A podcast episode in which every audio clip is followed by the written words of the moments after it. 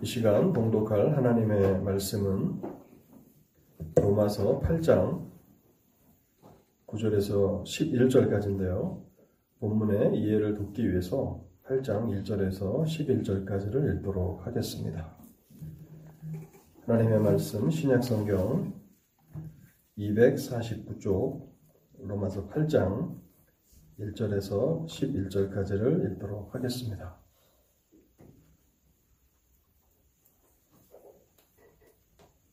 그러므로 이제 그리스도 예수 안에 있는 자에게는 결코 정죄함이 없나니 이는 그리스도 예수 안에 있는 생명의 성령의 법이 죄와 사망의 법에서 너를 해방하였습니다.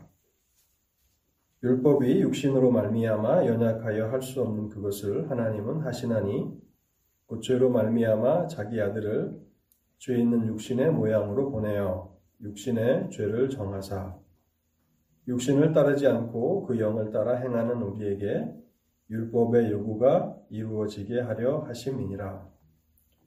육신을 따르는 자는 육신의 일을, 영을 따르는 자는 영의 일을 생각하나니 육신의 생각은 사망이요 영의 생각은 생명과 평안이니라. 육신의 생각은 하나님과 원수가 되나니 이는 하나님의 법에 굴복하지 아니할 뿐 아니라 할 수도 없음이라. 육신에 있는 자들은 하나님을 기쁘시게 할 수 없느니라. 만일 너희 속에 하나님의 영이 거하시면 너희가 육신에 있지 아니하고 영에 있나니 누구든지 그리스도의 영이 없으면 그리스도의 사람이 아니라 또 그리스도께서 너희 안에 계시면 몸은 죄로 말미암아 죽은 것이나 영은 의로 말미암아 살아 있는 것이니라. 예수를 죽은 자 가운데서 살리신 이의 영이 너희 안에 거하시면 그리스도 예수를 죽은 자 가운데서 살리신 이가 너희 안에 거하시는 그의 영으로 말미암아 너희 죽을 몸도 살리시리라. 아멘. 우리 하나님의 은혜를 구하며 먼저 잠시 기도하도록 하겠습니다. 사랑과 자비와 긍휼이 풍성하신 하나님 아버지, 오늘도 저희들을 인도하셔서 하나님을 예배하는 예배 자리로 이끌어 주시니 감사합니다.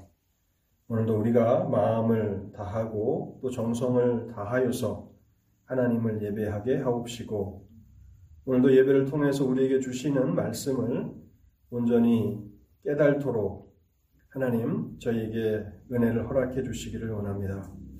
우리의 마음과 생각을 주장하여 주시옵소서.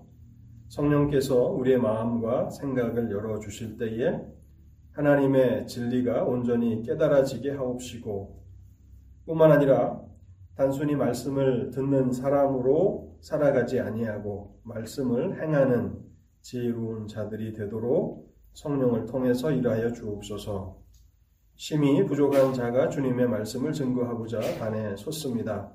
불쌍히 여겨 주시옵시고 말씀의 은혜와 능력을 더하여 주셔서 하나님의 진리만을 증거하게 하옵소서.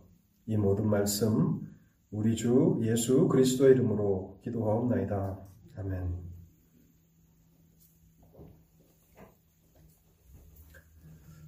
죄는 하나님의 형상으로 창조된 인간을 참으로 혐오스럽고 비천한 존재로 전락시켰습니다.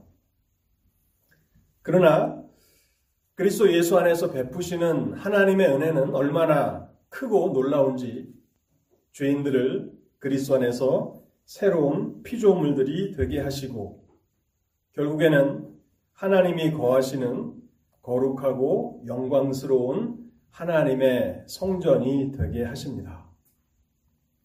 오늘 우리는 참으로 놀랍고 영광스러운 진리를 함께 생각하게 될 것입니다. 오늘 로마서 8장을 통해서 우리는 성령이 성도들 안에 거하신다는 성령의 내주하심에 대해서 생각하게 될 것입니다. 3주 전에 우리는 로마서 8장 5절에서 7절을 통해서 두 종류의 삶이 있음을 생각해 보았습니다. 육신을 따라 살아가는 삶과 영을 따라가는 삶이 있다라고 하는 진리를 생각해 보았습니다. 이 구별은 다른 어떤 것이 아닌 사람이 무엇을 생각하며 살아가느냐에 따라서 구분된다는 것을 우리가 배웠습니다. 육신을 따라 살아가는 사람들은 육신의 일을, 세상적인 일을 하며 살아갑니다. 반면 영을 따라 살아가는 사람들은 영의 일을 생각합니다. 자기 자신과 하나님과의 관계를 돌아보고 하나님의 나라를 생각하며 하나님의 영광에 대한 그런 일들을 생각하며 살아가는 것입니다. 육신의 생각은 사망에 이른다고 말씀합니다. 그리고 영의 생각은 생명과 평안으로 인도된다고 말씀하고 있습니다. 육신의 일들만을, 세상 일들만을 생각하는 사람들의 마지막이 죽음이라고 하는 사실을 성경은 가르쳐 주고 있는 것입니다. 죽는 순간 그들은 인생의 모든 것들을 잃어버리고 말 것입니다. 그러나 하나님을 생각하며 살아가는 사람들은 영생에 이르게 될 것이고 하나님께서 주시는 평안을 경험하게 될 것입니다. 그리고 로마서는 결국 육신을 따라서 살아가는 사람들은 하나님을 기쁘시게 할 수 없다고 결론을 맺습니다. 왜냐하면 그들은 하나님의 법에 굴복하기를 원치 않기 때문에 그렇습니다. 그래서 여전히 하나님의 원수로 살아가고 있는 것입니다. 육신을 따라 살아가는 사람들은 하나님의 법에 굴복치 않는데 그 이유가 무엇인지를 또 말씀드렸습니다. 그 이유는 그들 안에 있는 하나님에 대한 오해 때문이라고 말씀을 드렸습니다. 육신을 따라 살아가는 사람들은 하나님의 선하심을 믿지 못하는 것입니다. 그리고 선하신 하나님께서 우리에게 주시는 그 명령에 순종하는 길이 축복의 길임을 확신하지 못하는 것입니다. 그래서 말씀에 순종할 수 없는 그러한 상태에 있는 것입니다. 오늘 우리는 로마서 8장 9절에서 11절까지를 생각해 보게 될 텐데요. 우리는 다시 한번 로마서의 전체적인 주제가 그리스도 안에 있는 성도들에게 분명한 구원의 확신을 주는 것임을 생각해 보아야 합니다. 성도들에게 구원의 확신을 주기 위해서 바울은 끊임없이 새로운 진리들을 우리에게 소개하고 있는데요. 오늘 우리가 살펴보려고 하는 9절부터 11절 역시도 구원의 확신이라고 하는 그러한 주제 아래서 이 부분들을 생각해 보아야 하는 것입니다.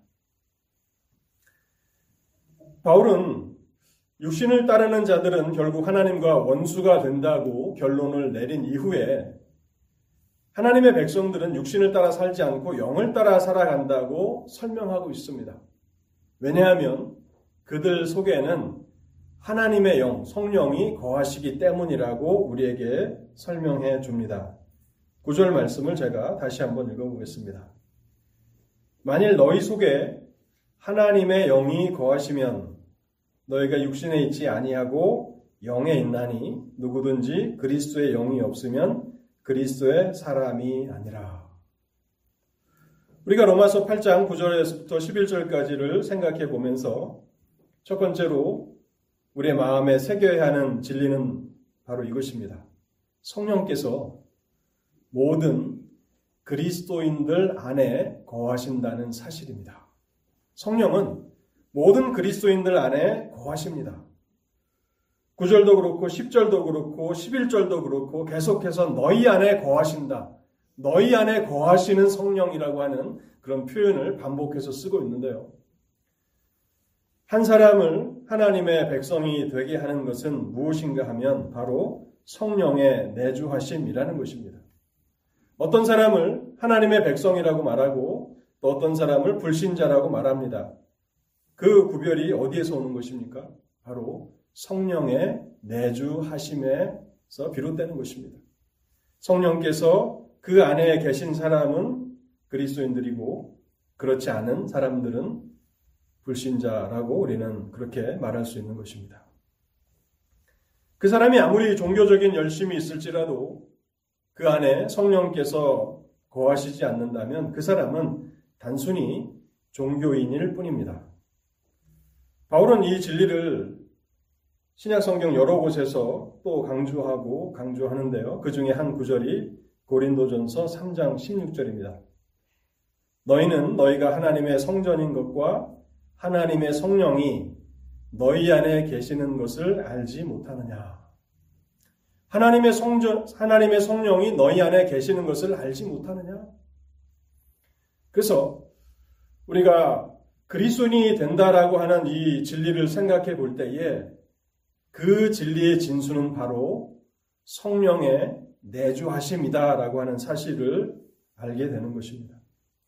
성령께서는 한 사람에게 임하셔서 죄를 깨닫게 하십니다. 그래서 그 죄를 회개하도록 이끌어 주시고 또한 예수 그리스도께서 십자가에서 이루신 속죄 사역을 알게 해 주십니다. 그래서 예수 그리스도에 대한 믿음으로 이끌어 가십니다. 그리고 그 후에 성령은 성도들 안에 거하신다는 사실입니다. 그런데 로마서는 단순히 성령의 내주하심만을 설명하고 끝나지 않고요. 우리가 9절부터 11절을 보면 로마서가 성령을 언급할 때에 다양한 표현들을 사용하고 있다는 사실을 발견하게 됩니다. 성령을 로마서 8장은 어떻게 다른 표현으로 나타내고 있습니까? 하나님의 영, 그리스도의 영이라고 하는 그런 말로 성령을 나타내고 있습니다. 그래서 우리는 성경을 읽고 묵상할 때에 그러한 구별들을 인식할 수 있을 때까지 깊이 있게 성경을 읽고 묵상해야 하는 것입니다. 성령이 하나님의 영이라고 불리우시는 이유는 무엇입니까? 그 이유는요, 하나님 아버지께서 성령을 보내시기 때문에 그렇습니다. 성령은 하나님 아버지께서 보내시는 그러한 하나님의 영이십니다. 또한 성령이 그리스도의 영이라고 불리시는 이유는 무엇입니까? 성령은 하나님 아버지로부터 보내심을 받을 뿐만 아니라 예수 그리스도께서도 성령을 보내신다고 성경은 말씀하고 있습니다. 그래서 구절에는 하나님의 영이라고 되어 있고 또 사도행전 1장을 보시면요. 사도행전 1장 4절과 5절을 제가 한번 읽어보겠습니다. 예루살렘을 떠나지 말고 내게서 들은 바 아버지께서 약속하신 것을 기다리라. 요한은 물로 세례를 베풀었으나 너희는 몇 날이 못되어 성령으로 세례를 받으리라 하셨느니라. 아버지께서 약속하신 것, 성령을 보내시겠다고 약속하신 것을 말씀하는 것입니다. 그래서 성령은 하나님 아버지께서 보내시는 것입니다. 우리는 이 부분에 있어서 의심의 여지가 없습니다. 그런데 요한복음 16장에 보면요. 예수 그리스도께서 성령을 보내신다고 또 말씀하고 있습니다. 요한복음 16장 7절입니다. 그러나 내가 너희에게 실상을 말하노니 내가 떠나가는 것이 너희에게 유익이라. 내가 떠나가지 아니하면 보혜사가 너희에게로 오시지 아니할 것이요 가면 내가 그를 너희에게로 보내리라. 예수 그리스도께서 승천하신 이후에 내가 보혜사를 보내겠다. 보혜사 성령을 보내시겠다고 말씀하고 있는 것입니다. 그래서 성령은 하나님 아버지와 예수 그리스도로부터 보냄을 받으셨다고 우리는 그렇게 생각할 수 있는 것입니다. 이 주제가 뭐 이렇게 중요해서 제가 이 강단에서 강조하는가 의아해 하실 분이 계신데요. 교회 역사를 보면요. 하나님의 교회는 천년 동안 하나의 교회였습니다. 그런데 11세기경에 이 하나님의 교회가 둘로 나누어지게 되는데 하나는 서방교회, 하나는 동방교회로 나눠집니다. 서방교회는 우리가 잘 알고 있듯이 로마 카톨릭 교회와 개신교회를 말하는 것이고 동방교회는 그리스 정교회와 러시아 정교회가 속한 교회를 동방교회라고 말합니다. 그래서 그리스나 러시아를 여행하실 분이 계시다면 거기 교회들을 가보면 우리와는 매우 비슷한 것 같은데 또 조금씩 다른 그런 예배 양식들이 있는 것을 봅니다. 그러나 모든 하나님의 교회는 천년 동안 하나였습니다. 그런데 이 주제 때문에 성령을 보내시는 분이 누구이신가라고 하는 이 주제 때문에 동방과 서방으로 나누어졌습니다. 그래서 동방교회는 아버지께서 하나님 아버지께서 성령을 보내신다고 주장했고 서방 교회는 성령은 아버지와 아들로부터 보냄을 받으셨다고 주장하였습니다. 그래서 결국 두 의견이 어, 일치하지 못했고 물론 어, 여러 가지 인간적인 또 정치적인 것들이 있었겠지만 이 이유로 인해서 동방과 서방으로 나눠지게 됩니다. 근데 우리는 로마서 16장을 비롯한 여러 성경 구조를 공부해, 공부해 나가다 보면 성령은 성부 하나님과 또 예수 그리스도로부터 보냄을 받으셨다라고 하는 것을 발견할 수 있다는 것입니다. 그래서 어, 로마서 8장은 여러 다양한 표현을 그리스도의 영이라 하나님의 영이다라고 하는 그런 다양한 표현들을 쓰고 있는 것입니다. 우리가 본문을 통해서 이제 두 번째로 생각해 보기를 원하는 진리는 무엇인가 하면요. 우리 안에 성령께서 임하실 때 성령의 임하심으로 말미암아 성부 하나님과 성자 예수 그리스도께서 함께 임하신다는 사실입니다. 이것은 제가 설교하고 있지만은 너무나 큰 진리이고 또 너무나 영광스러운 그런 진리입니다. 성령이 한 사람에게 임하실 때, 그래서 그 안에 내주하실 때, 단순히 성령만 그 안에 계시는 것이 아니라 성령으로 말미암아 예수 그리스도께서 그 안에 계시고 또한 예수 그리스도로 말미암아 성부 하나님이 그 안에 거하신다고 성경은 설명하고 있습니다. 여러분 제가 재차 강조하고 또 강조하지만 성경을 읽으실 때에 주의를 집중해서 그 의미들을 어, 세세하게 구별해낼 수 있을 정도로 깊이 있게 성경을 읽고 묵상해야 되는데요. 9절과 10절을 보면요. 우리가 세심한 주의를 기울이게 되면 10절에서 새로운 진리를 우리에게 소개하는 것을 알게 됩니다. 제가 9절과 10절 초반까지를 읽어보겠습니다. 만일 너희 속에 하나님의 영이 고하시면 너희가 육신에 있지 아니하고 영에 있나니 누구든지 그리스도의 영이 없으면 그리스도의 사람이 아니라 10절입니다. 또 그리스도께서 너희 안에 계시면 그리스도께서 너희 안에 계시다고 말씀하고 있습니다. 하나님의 영이 너희 안에 계신다라고 말씀하시고 있고 10절에서는 그리스도께서 너희 안에 계신다.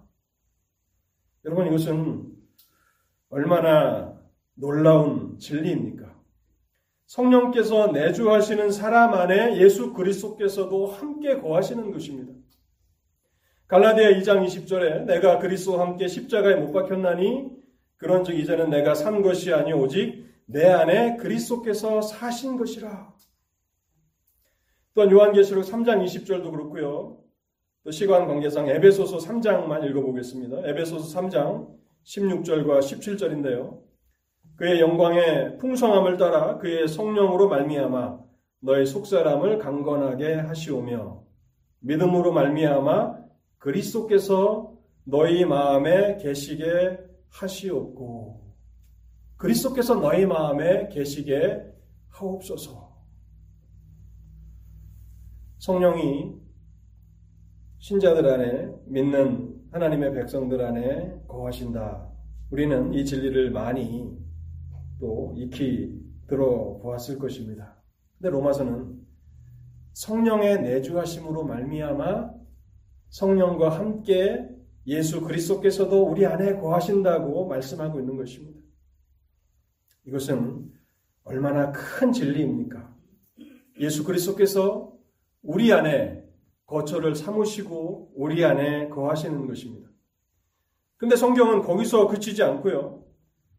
예수 그리스도로 말미암아 성도들 안에는 하나님 아버지께서도 함께 거하신다고 말씀하고 있는 것입니다.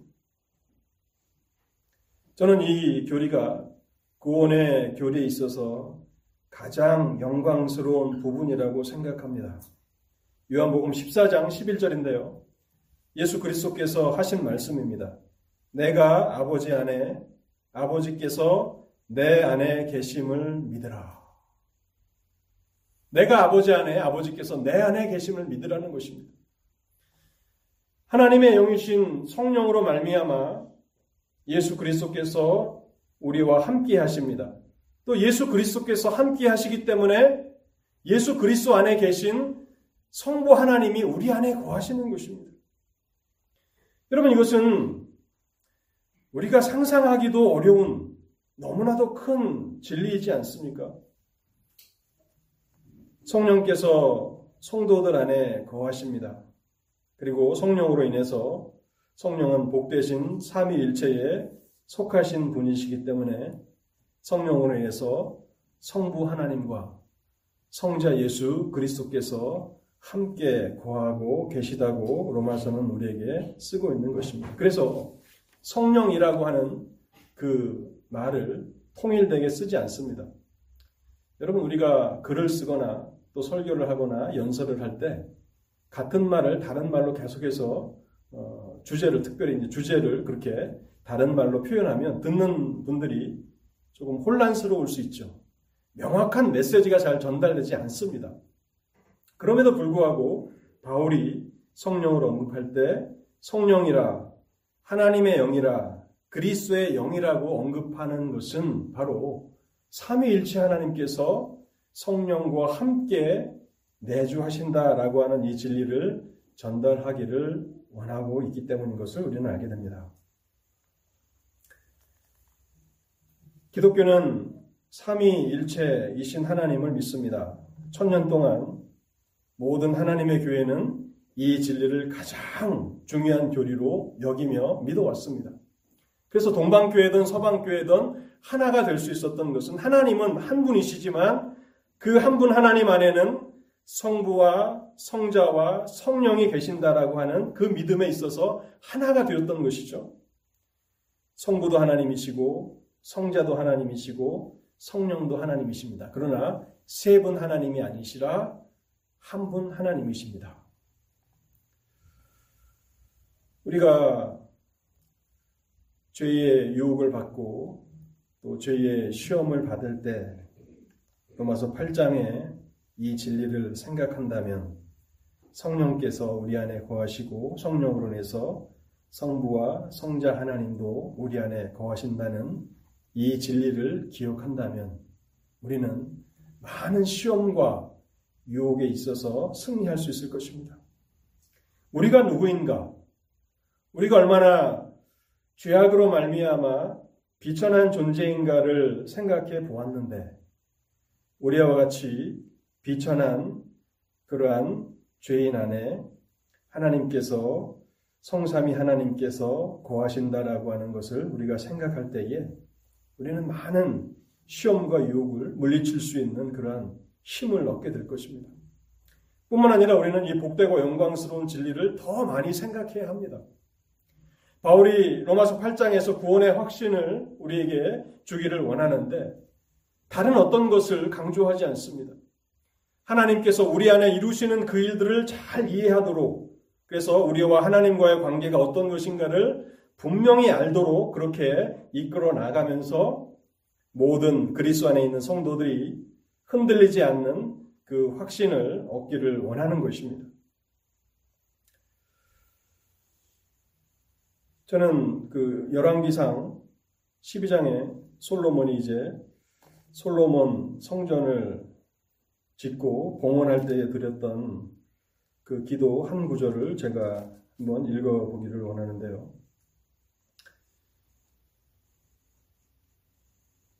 열왕기상 8장 27절 말씀인데 솔로몬이 이제 다윗 때부터 성전 준비를 해왔고 그리고 비로소 이제 아버지 다윗이 준비해 놨던 많은 그런 그런 어, 재료들을 가지고 성전을 짓고 완공하지 않습니까? 완공할 때에 하나님 앞에 드렸던 그 기도가 열왕기상 8장에 나와 있는데요. 솔로몬이 이렇게 얘기합니다. 하나님이 참으로 땅에 거하시리까 하늘과 하늘들의 하늘이라도 주를 용납하지 못하시겠거든 하물며 내가 건축한 이 성전 이오리까. 너무 솔로몬이 마음이 벅차서 그 당시 자신이 할 수 있는 모든 재력을 다 동원해서 가장 좋은 재료들로 하나님의 성전을 건축했지만 하늘의 하나님이 사람의 손으로 지은 성전에 거하신다라고 하는 그 사실을 생각할 때 그것이 얼마나 엄청난 것인지를 생각하면서 하나님 앞에 감격하며 드린 그 기도입니다. 사랑하는 성도 여러분, 우리는 로마서 8장의 이 진리를 생각하면서 성경이 그리스도인들에 대한 진리를 우리에게 설명하고 있기 때문에 우리는 이것이 사실인 것을 믿습니다. 그리고 우리는 믿음으로 이 진리를 수납해야 되는데 죄로 말미암아 타락하고 영원한 멸망과 심판 외에는 받을 길이 없는 그런 비천한 존재들을 예수 그리스도 안에서 얼마나 놀랍게 변화시키시고 얼마나 새로운 피조물이 되게 하시는지 이제는 성삼이 하나님이 거하시는 성전이 되게 하셨다라고 하는 이 진리를 우리는 살아가면서 더 많이 기뻐하며 묵상해야 할 것입니다. 그리고 이 진리를 분명히 깨닫는 것이 구원의 확신으로 나아가는 길임에 틀림이 없습니다. 로마서 8장 9절은 이제 이 진리를 설명하면서요, 한 가지를 더 덧붙이는데, 8장 9절을 제가 읽어보겠습니다. 누구든지 그리스도의 영이 없으면 그리스도의 사람이 아니라, 그리스도의 사람이 아니라, 그리스도의 영이 없으면 그리스도의 사람이 아니라, 이 말씀은 성령의 내주하심을 통해서 이제 그리스도 안에 있는 성도는 그리스도의 사람이 되었다고 말하는 것입니다. 이렇게 그리스도의 사람이라고 하는 이 말은요. 그리스도에게 속한 사람, 그리스도의 소유가 된 사람이라는 그런 의미입니다. 그래서 성령의 내주하심으로 성도는 이제 그리스도의 소유가 된 것입니다. 고린도전서 6장 19절과 20절은 이렇게 말합니다. 너희 몸은 너희가 하나님께로부터 받은 바 너희 가운데 계신 성령의 성령의 전인 줄을 알지 못하느냐? 너희는 너희의 자신의 것이 아니라 값으로 산 것이 되었으니 그런즉 너희 몸으로 하나님께 영광을 돌리라.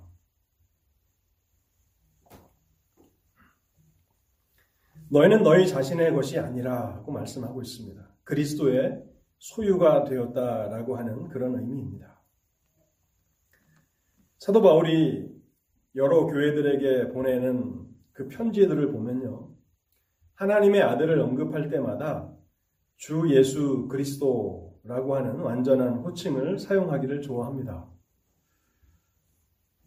우리 성도들, 성도분들이 이렇게 기도하실 때, 또 하나님의 아들을 언급하실 때 가장 많이 쓰는 호칭은 예수님이라는 그런 호칭인데 사도 바울은 여러 교회에 편지를 쓸 때에 하나님의 아들을 언급할 때에 주, 우리 주, 예수, 그리스도라고 하는 완전한 호칭을 쓰고 있다는 것입니다.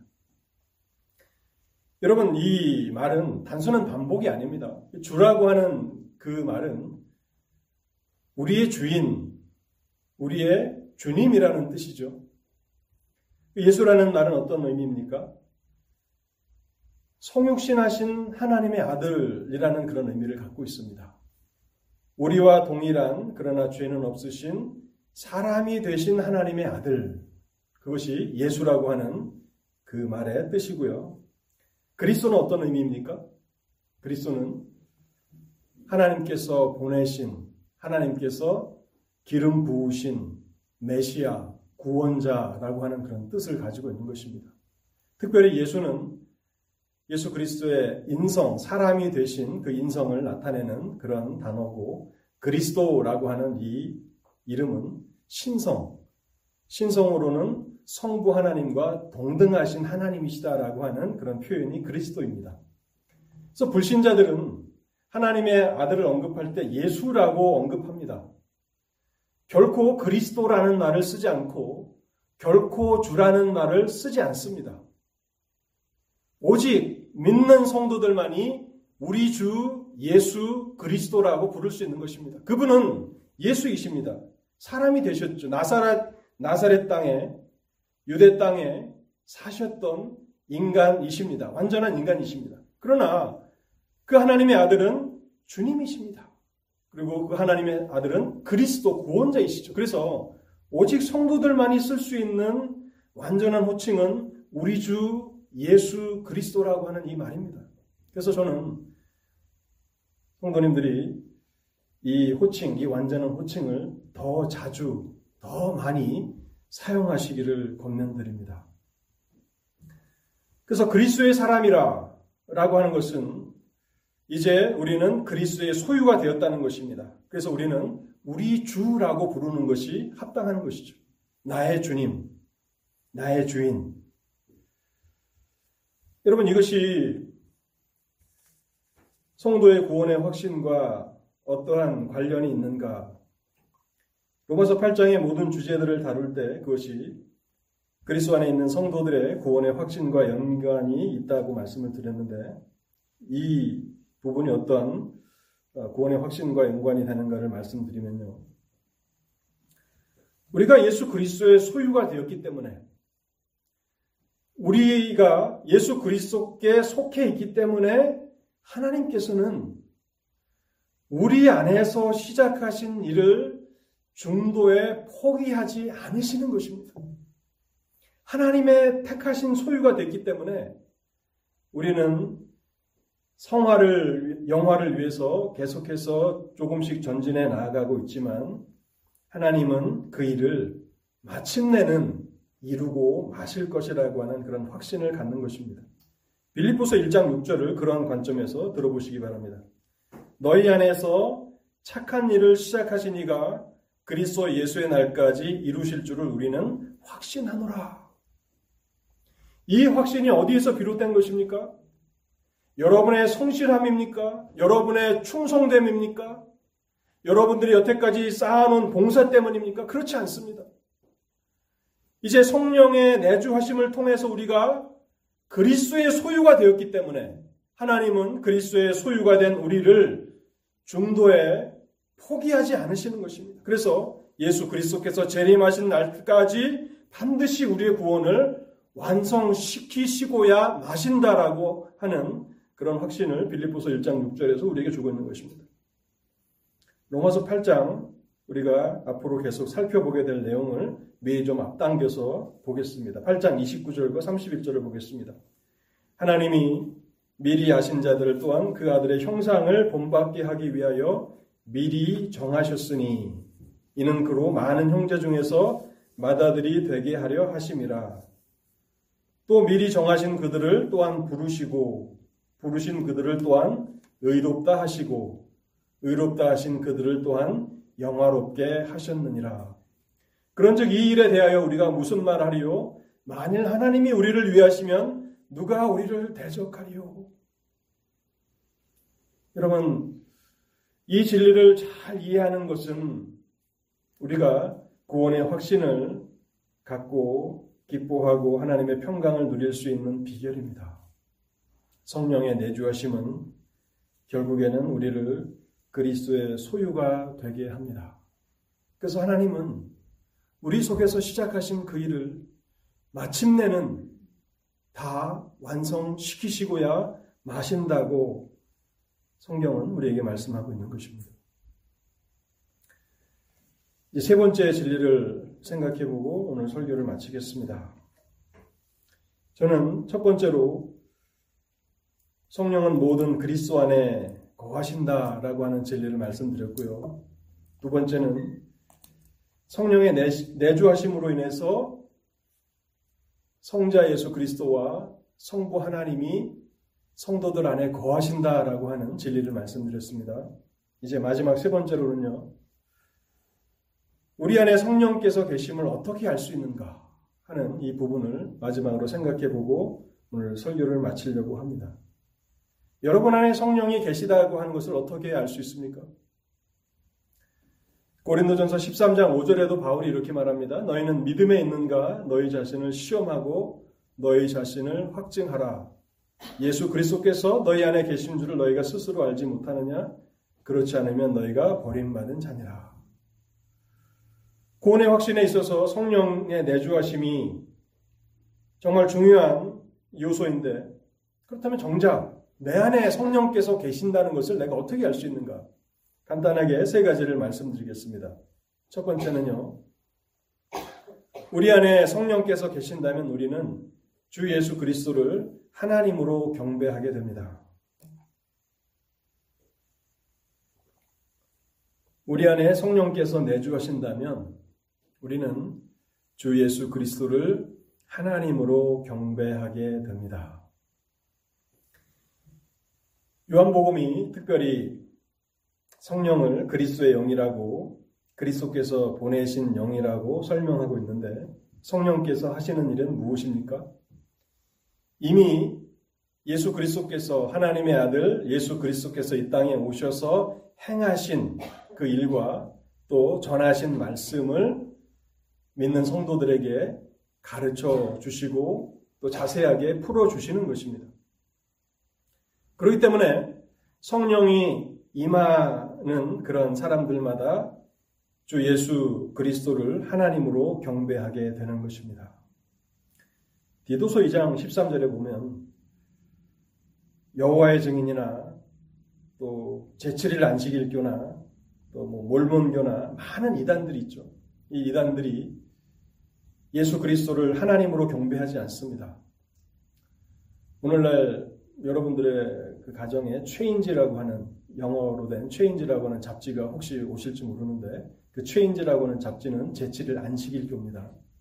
제7일 안식일교는 이제 개신교 성도들에게 이렇게 도전을 하면서 안식일에 예배를 해야 되느냐 또 우리가 예배하는 주일에 예배하느냐 이 문제를 가지고 얘기하지만 그들의 정작 본질은 예수 그리스도를 하나님으로 경배하지 않는다는 것입니다. 천년 동안 교회는 그 모든 이단들을 다 교회 밖으로 다 추방시켰습니다. 이미 천년 동안 하나였던 교회가 그들은 우리 안에 들어올 수 없는 자들이라고 선포한 사람들입니다. 그 사람들이 새로운 옷을 갈아입고 새로운 양 우리를 속여오지만 저도 처음에 체인지라고 하는 잡지를 보면서 그 실체가 무엇인가를 알기 위해서 한참 동안 그 잡지를 봤는데 결국 보니까 제7일 안식일 교인들이었습니다. 그래서 우리는 어, 예수 그리스도께서 하나님이시다라고 하는 그 사실을 분명히 고백한다면 우리 안에 성령께서 계신다고 하는 그 사실을 어, 확신할 수 있다는 것입니다. 그래서 어, 그 누구도 부인할 수 없는 그 예수 그리스도께서 하나님이시라고 하는 그 증거를 두 구절만 찾아서 여러분들에게 말씀드리겠습니다. 디도서 2장 13절인데요. 복스러운 소망과 우리의 크신 하나님 구주 예수 그리스도의 영광이 나타나심을 기다리게 하셨으니 바울은 우리의 크신 하나님 Our Great God Jesus Christ라고 이렇게 영어에서는 소개하고 있는데 예수 그리스도를 가리기 위해서 우리의 크신 하나님 구주 예수 그리스도라고 말하고 있습니다. 그렇기 때문에 예수 그리스도를 하나님으로 경배하지 않는 모든 사람들은 하나님의 교회에 속한 자들이 아닙니다. 일단 요한복음 1장 1절과 14절을 보면요. 요한복음 1장은 사실은 한글을 읽으실 수만 있는 분들이라면 누구나가 예수 그리스도가 하나님이시다라고 하는 결론을 내리게 되는데 1절과 14절 읽어보겠습니다. 태초에 말씀이 계시니라 이 말씀이 하나님과 함께 계셨으니 이 말씀은 곧 하나님이시니라. 1절은 말씀이 계셨고 그 말씀이 하나님이시다라고 정의하고 있습니다. 14절을 보겠습니다. 말씀이 육신이 되어 우리 가운데 거하심에 우리가 그 영광을 보니 아버지의 독생자의 영광이요 은혜와 진리가 충만하더라. 14절은 말씀이 우리 가운데 거하셨다. 말씀이 성육신 하셨다고 말씀하고 있고 그리고 독생자의 영광이라고 말하고 있습니다. 14절은 말씀이 성육신하신 독생자라고 말씀하고 있죠. 그래서 1절과 14절을 연결하면 말씀이 하나님이다. 말씀이 독생자다. 결국 독생자는 하나님이시다라고 하는 결론을 글을 읽을 수 있는 모든 사람이라면 이 요한복음 1장에서 결론을 낼 수 있다는 것입니다. 그래서 이 부분을 우리가 생각할 때에 성령이 어떤 사람 안에 내주하신다면 그 사람은 주 예수 그리스도를 하나님으로 경배한다는 것입니다. 두 번째는요. 성령께서 어떤 사람 안에 내주하신다면 그 사람은 그리스도의 속죄 사역을 믿고 즐거워하게 될 것입니다. 십자가의 사역을 믿게 될 것이고 십자가의 사역을 즐거워하게 되는 것입니다. 그것이 성령의 내주하심의 두 번째 증거입니다. 요한복음 14장 26절을 읽어보겠습니다. 보혜사 곧 아버지께서 내 이름으로 보내실 성령 그가 너희에게 모든 것을 가르치시고 내가 너희에게 말한 모든 것을 생각나게 하시리라. 성령이 하시는 일은 다른 일이 아닙니다. 모든 것을 가르치시고 내가 너희에게 말한 예수님께서 제자들에게 말한 모든 것을 생각나게 하시리라. 그래서 예수 그리스도께서 이 땅에 오셔서 십자가에서 이루신 그 속죄 사역을 누가 믿는가? 성령의 내주하심이 있는 사람들이 믿고 즐거워하게 될 것이라는 사실입니다. 그리고 마지막 세 번째는요. 성령의 내주하심이 있다면 성령의 인도하심을 따라서 거룩한 소원을 가지고 살아가게 될 것입니다. 성령의 내주하심은 결국 우리가 육신을 따라 살지 않고 성령의 인도하심을 따라서 살아가게 이끌어 가신다는 것입니다. 여러분, 우리가 육신을 따라 살아갈 때가 있습니다. 그런데 육신을 따라 살아갈 때에 우리 안에 내주하시는 성령께서는 근심하신다고 에베소서 4장 30절은 말씀하고 있습니다. 그래서 성령을 근심케 하지 말라라고 우리에게 교훈을 주고 계시는 것입니다. 성령은 단순히 근심만 하고 계시는 것이 아니라 로마서 8장 26절에 보면요. 우리 속에서 탄식하며 기도하신다고 기록하고 있습니다. 로마서 8장 26절을 읽어보겠습니다. 이와 같이 성령도 우리 연약함을 도우시나니 우리는 마땅히 기도할 바를 알지 못하나 오직 성령이 말할 수 없는 탄식으로 우리를 위하여 친히 간구하시느니라. 성령의 내주하심의 그 유익 가운데 하나는 우리가 기도하지 못할 때에도 우리 속에서 말할 수 없는 탄식으로 우리를 위해서 기도하신다는 것입니다. 여러분, 여러분 한 분 한 분은 연약한 그러한 인간이실 수 있습니다. 저 또한 마찬가지입니다. 그러나 누구도 무시할 수 없는 것이 있는데 여러분들, 연약한 여러분들이 드리는 그 기도는 무시할 수 없습니다. 또 저도 연약한 존재이지만 제가 하나님 앞에 드리는 기도 또한 연약하지 않습니다. 왜냐하면 그 기도를 들으시는 하나님 때문에 그런 것입니다. 그래서 우리 교회가 뭐 수요 기도회나 토요 기도회 때 많은 분들이 나오셔서 기도하진 않지만 그러나 그 기도회가 가치가 있는 것은 무엇입니까?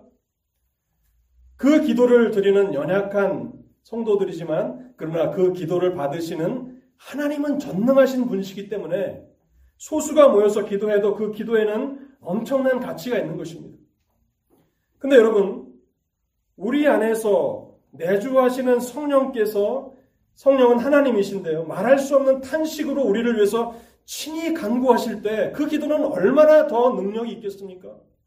그래서 결국 우리가 육신을 따라서 살아가는 삶의 그런 모습들을 완전히 벗어버리지 못하고 그렇게 살아갈지라도 끊임없이 성령께서 우리 안에서 일하십니다. 말할 수 없는 탄식으로 우리는 마땅히 기도할 바를 알지 못하고 살아가지만 우리 속에서 말할 수 없는 탄식으로 우리를 위해서 친히 간구하셔서 결국 성령의 인도하심을 따라서 살아가는 하나님의 온전한 백성이 되게 하신다는 것입니다. 그래서 로마서 8장 14절 이렇게 말합니다. 무릇 하나님의 영으로 인도함을 받는 사람은 곧 하나님의 아들이라. 결국 하나님의 성령의 인도하심을 따라서 살아가도록 성령께서 이끌어 가시는 것입니다. 말씀의 결론을 맺도록 하겠습니다. 로마서 8장이 그리스도 안에 있는 성도들의 구원의 확실성과 영원성을 증거하는 것이라는 사실을 잊지 마시기 바랍니다.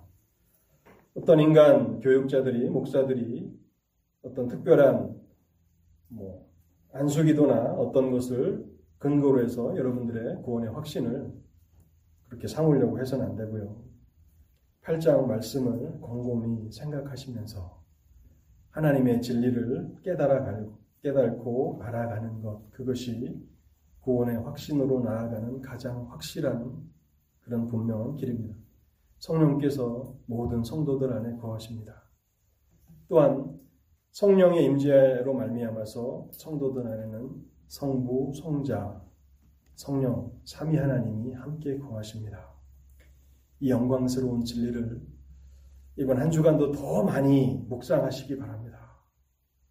참 성경이 증거한 진리가 아니라면 믿을 수 없는 참 놀라운 그런 진리인데 이 진리를 더 많이 묵상하시고 그래서 충만한 기쁨을 누리시고 그래서 죄의 시험이 올 때, 유혹이 올 때 이 진리를 생각함으로 또한 넉넉히 그 모든 죄악과 죄의 유혹과 시험을 물리치셔서 온전한 구원의 확신에 여러분들 모두가 이르게 되시기를 주님의 이름으로 축원합니다. 같이 기도하겠습니다. 하나님 감사합니다. 죄가 하나님의 형상으로 지음을 받은 인간을 얼마나 피폐하게 만들고 얼마나 비천하게 만들고 얼마나 흉악하게 그렇게 만들어 가는지를 생각해 볼 때에 하나님 인간 사회에서 일어나는 많은 범죄들과 악들을 바라보면서 우리가 슬퍼하고 또 탄식할 수밖에 없음을 고백합니다. 근데 하나님의 그 은혜, 예수 그리스도 안에서 우리에게 베푸시는 그 은혜는 얼마나 더 크고 놀라운지 이와 같은 죄인들을 그리스도 안에서 새로운 피조물이 되게 하시고 더 나아가 거룩하신 성삼위 하나님께서 거하시는 거룩하고 영광스러운 성전이 되게 하신다고 말씀하셨사오니 하나님 아버지 우리가 이 진리를 붙들고 솔로몬이 감격하며 기도했던 것처럼 하나님 앞에 감격하며 살아가게 하시고 또한 무한한 그런 힘과 위로를 이 진리를 통해서 얻게 하여 주시옵소서. 우리 주 예수 그리스도 이름으로 기도하옵나이다. 아멘.